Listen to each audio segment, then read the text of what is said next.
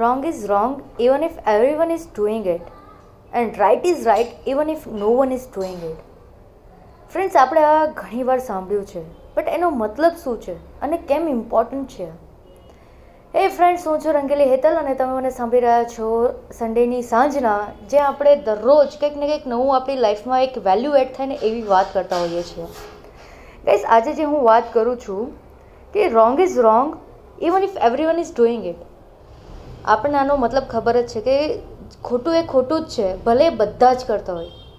અને સાચું એ સાચું છે, ભલે કોઈ પણ ના કરતો હોય, એ જ વસ્તુ આપણને કરવી જોઈએ કેમ? કારણ કે એ સાચી છે. ને આનો એક આપણા લાઈફમાં કેમ એક મહત્ત્વ ઇમ્પોર્ટન્ટ પાર્ટ છે, એક મૂળભૂત છે. તમે સાંભળ્યું હશે કે ગીતામાં અર્જુને યુદ્ધ કેમ લડ્યું હોય છે? ભલે એની સામે એના સગા સંબંધી હોય છે, કેમ? કારણ કે એ સચ્ચાઈ માટે, એક ધર્મ માટે લડતો હતો. આજે આપણે બધા ધર્મ માટે લડીએ છીએ બટ એ કયો ધર્મ છે? એ આપણે બધાને ખબર છે. આપણે અત્યારે આપણો પોઈન્ટ નથી બટ મેઇન જે વાત છે કે એ સમયે પણ સચ્ચાઈ માટે એ લડતા હતા અને શ્રી કૃષ્ણ ભગવાન એટલે જ એમની સાથે હતા. સેમ વસ્તુ છે, આજે આપણે એવું કહીએ છીએ કે ભગવાન મારો સાથ નથી આપતા. પણ જો તમે સાચા હશો ને, ભલે કોઈ પણ નહીં કરતા હોય, તો ભલે તમે એમાં આગળ આવશો આવશો ને આવશો જ, ભલે વાર લાગશે બટ એનું ફળ તમને મળશે જ.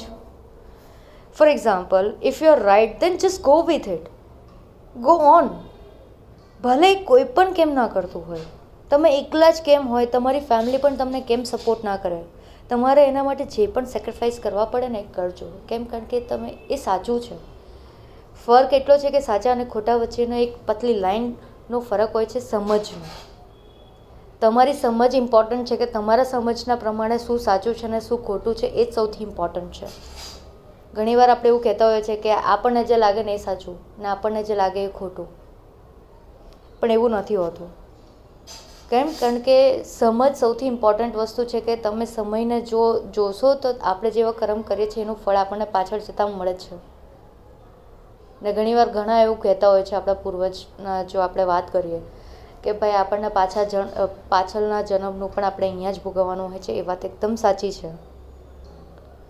તમને ખબર હોય ને કે તમે આમાં ફેલ થવાના છો, તેમ છતાં પણ તમારે આ વસ્તુ કરવી જોઈએ. આ વસ્તુ યાદ રાખજો.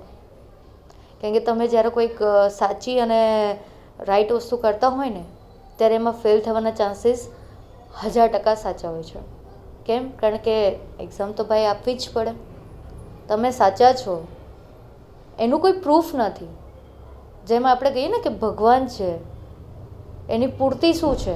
હવા છે, તો એની પૂર્તિ શું છે?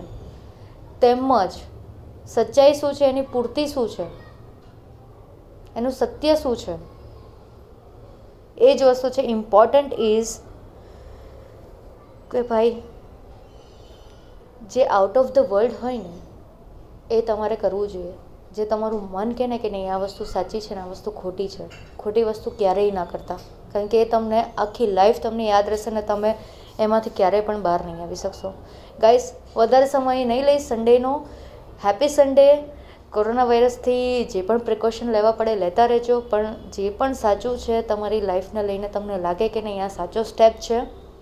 લઈ લેજો અને ઓલવેઝ સાચું હોય એનો સાથ આપજો, ભલે તમારો સાથ કોઈ ના આપે, પણ ભગવાન આપશે. અને ભગવાન ઉપર ભરોસો કરજો. બસ આ જ વસ્તુ હું કહીશ.